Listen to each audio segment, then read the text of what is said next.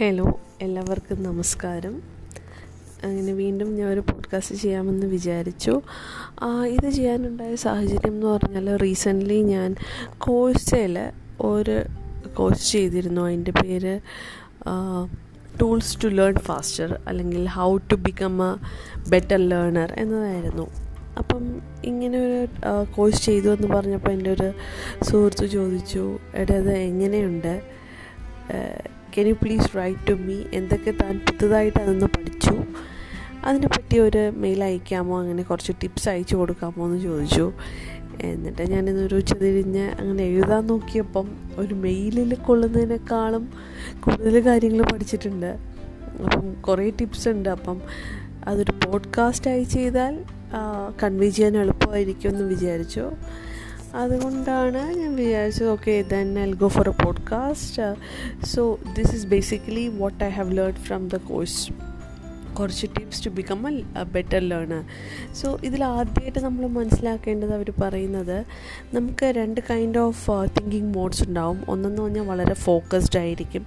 മറ്റേതൊരു ഡിഫ്യൂസ്ഡ് മോഡായിരിക്കും ആ focused mode എന്ന് പറഞ്ഞാൽ ഓക്കെ സേ ബേസിക്കലി ഒരു ചെറിയ എക്സാമ്പിൾ പറഞ്ഞാൽ നമ്മളൊരു കണക്ക് ചെയ്യുന്നു. കണക്ക് ചെയ്യുമ്പോൾ നമ്മളത് വളരെ ഫോക്കസ്ഡ് ആയിട്ടിരുന്നായിരിക്കും നോർമലി ചെയ്യുന്നത് അല്ലെ ഫസ്റ്റ് ടൈം ചെയ്യുന്നത്.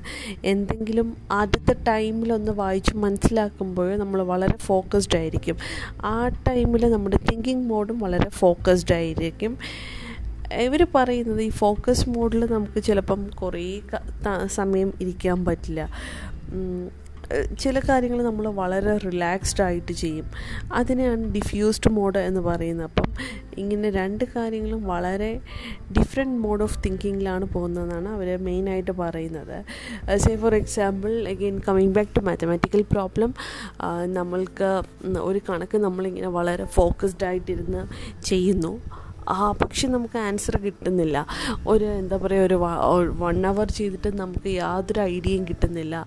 ഇതെങ്ങനെയാണ്? അങ്ങനെയാണെങ്കിൽ ഇറ്റ്സ് ഓൾവേസ് ബെറ്റർ നമ്മളൊരു ചെറിയ ബ്രേക്ക് എടുക്കുക. ഒന്ന് നടന്നിട്ട് വരിക.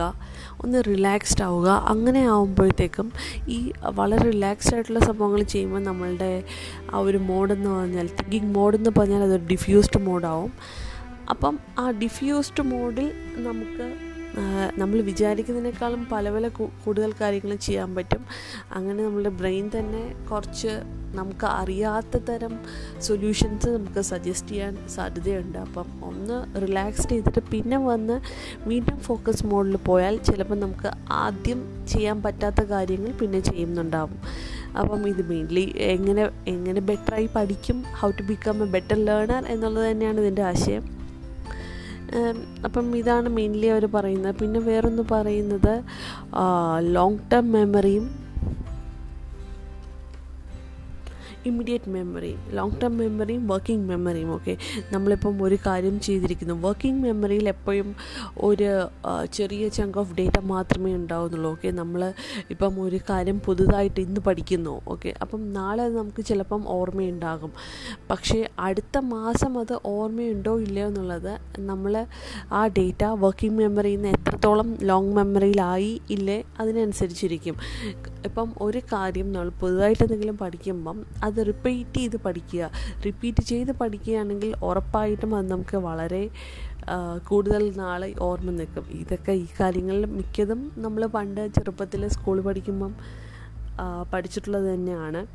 അപ്പം ഇവർ പറയുന്നത് ശരിക്കും നമ്മുടെ ബ്രെയിന്റെ പ്രീ ഫ്രണ്ടൽ കോർട്ടെക്സ് ആണ് വർക്കിംഗ് മെമ്മറി ആയിട്ട് റിലേറ്റഡ് ആയിട്ടിരിക്കുന്നത്. പിന്നെ വേറെ ഇപ്പം നമ്മൾ എന്നും ഉള്ള കാര്യങ്ങൾ വർക്കിംഗ് മെമ്മറിയിൽ നോർമലി കുറച്ച് കാര്യങ്ങൾ മാത്രം ചെയ്യുന്നതാണ് കൂടുതൽ എഫിഷ്യന്റ് എന്നാണ് ഇവർ പറയുന്നത്. ശരി തന്നെയാണ്. നമ്മളുടെ ഇതിലും അറിയാം.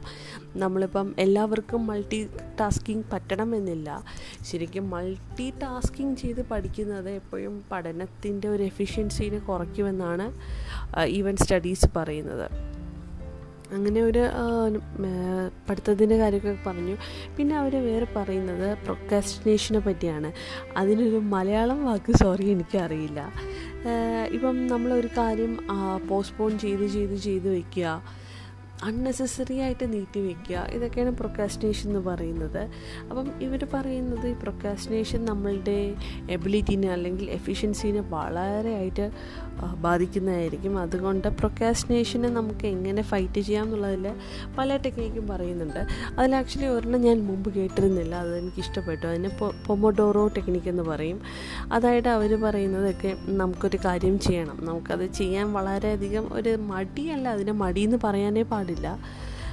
എന്തോ കൊണ്ട് നമ്മളത് ചെയ്യുന്നില്ല? അപ്പം എന്താ ചെയ്യേണ്ടതെന്ന് പറഞ്ഞാൽ ഓക്കെ ഒരു ട്വന്റി ഫൈവ് മിനിറ്റ്സ് അല്ലെങ്കിൽ ട്വന്റി മിനിറ്റ്സ് ടൈമർ വയ്ക്കുക ഈ ട്വന്റി മിനിറ്റ്സിൽ മാത്രം നമ്മളിത് ചെയ്യുക. ആ ചെയ്യുന്ന ഇരുപത് മിനിറ്റ് നമ്മൾ വേറൊന്നും ചെയ്യാതിരിക്കുക. Like no interruptions and always focus and do but just for twenty minutes ഈ ഇരുപത് മിനിറ്റ് ഒക്കെ നമ്മൾ ഇരുപത് മിനിറ്റ് മാത്രം ചെയ്യുക. ആ ഇരുപത് മിനിറ്റ് ഫോക്കസ് ചെയ്ത് ചെയ്യുക. എന്നിട്ട് ഓൾവേസ് അവർ പറയുന്നത് നമ്മളൊക്കെ ഇരുപത് മിനിറ്റ് ഒരു കാര്യം ഇങ്ങനെ ചെയ്ത് കഴിഞ്ഞാൽ it's better we give a some reward reward എന്ന് പറഞ്ഞാൽ നമ്മൾ വലിയ വലിയ കാര്യമൊന്നുമല്ല ഓക്കെ മേ ബി ഒരു എക്സ്ട്രാ കോഫി കുടിക്കുക അല്ലെങ്കിൽ ഒരു ലോങ് വാക്ക് അങ്ങനെ എന്തെങ്കിലും ഒരു ചെറിയ റിവാർഡ് കൊടുക്കുക എന്നുള്ളതാണ്. അപ്പം ഈ പൊമോഡോറോ ടെക്നിക്ക് പ്രൊക്കാസ്റ്റിനേഷനെ വളരെയധികം ഫൈറ്റ് ചെയ്യാൻ ഹെൽപ്പ് ചെയ്യുമെന്നാണ് തോന്നുന്നത്. അപ്പം കാരണം നമ്മളിപ്പം ഒരു ടാസ്ക് വളരെ വലുതായിരിക്കാം. ചിലപ്പം പല പല കാര്യങ്ങളുണ്ടായിരിക്കും നമ്മളത് ചെയ്യാത്തത്.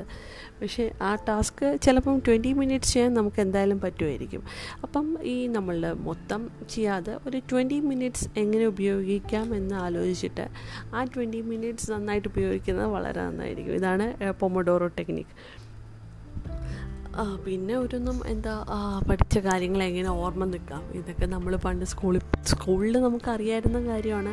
ചിലപ്പോൾ ഇപ്പം നമ്മൾക്ക് അറിയുമോ അല്ലെങ്കിൽ നമ്മൾ ഉപയോഗിക്കുന്നില്ലേ എന്നുള്ളതാണ് ഒരെണ്ണം അവർ പറയുന്നത്. ഒരു കാര്യം ഇപ്പം പുതുതായിട്ട് ഞാനൊരു പാഠം പഠിക്കുന്നു. അത് ഇന്ന് തന്നെ കുറേ കുറേ കുറേ കുറേ തവണ വായിച്ചു കഴിയുമ്പോൾ നമുക്ക് തോന്നും ഓക്കെ എനിക്കത് അറിയാം പക്ഷേ അത് ഇന്ന് കുറേ തവണ വായിക്കാതെ ഓക്കെ ഇന്നൊരു മൂന്ന് തവണ എന്നിട്ട് നാളെ കുറച്ച് വീണ്ടും ഒന്ന് റിപ്പീറ്റ് ചെയ്ത്. അപ്പോൾ ഈ റിവിഷൻ എപ്പോഴും നമ്മളെ ഹെൽപ്പ് ചെയ്യുന്ന തന്നെയാണ് പറയുന്നത്. അതും എസ്പെഷ്യലി നമ്മളിത് ലാംഗ്വേജ് പുതിയൊരു ലാംഗ്വേജ് ലേൺ ചെയ്യുകയാണെങ്കിൽ ഇത് ഡെഫിനറ്റ്ലി ഹെൽപ്പ് ചെയ്യും. അപ്പം ഓൾമോ ഓൾവേസ് അവർ പറയുന്നത് ഒറ്റ ടൈം റിപ്പീറ്റ് ചെയ്യുന്നതിനേക്കാളും എപ്പോഴും സ്പേസ് റിപ്പറ്റീഷൻ നമ്മളെ കൂടുതൽ ഹെൽപ്പ് ചെയ്യും.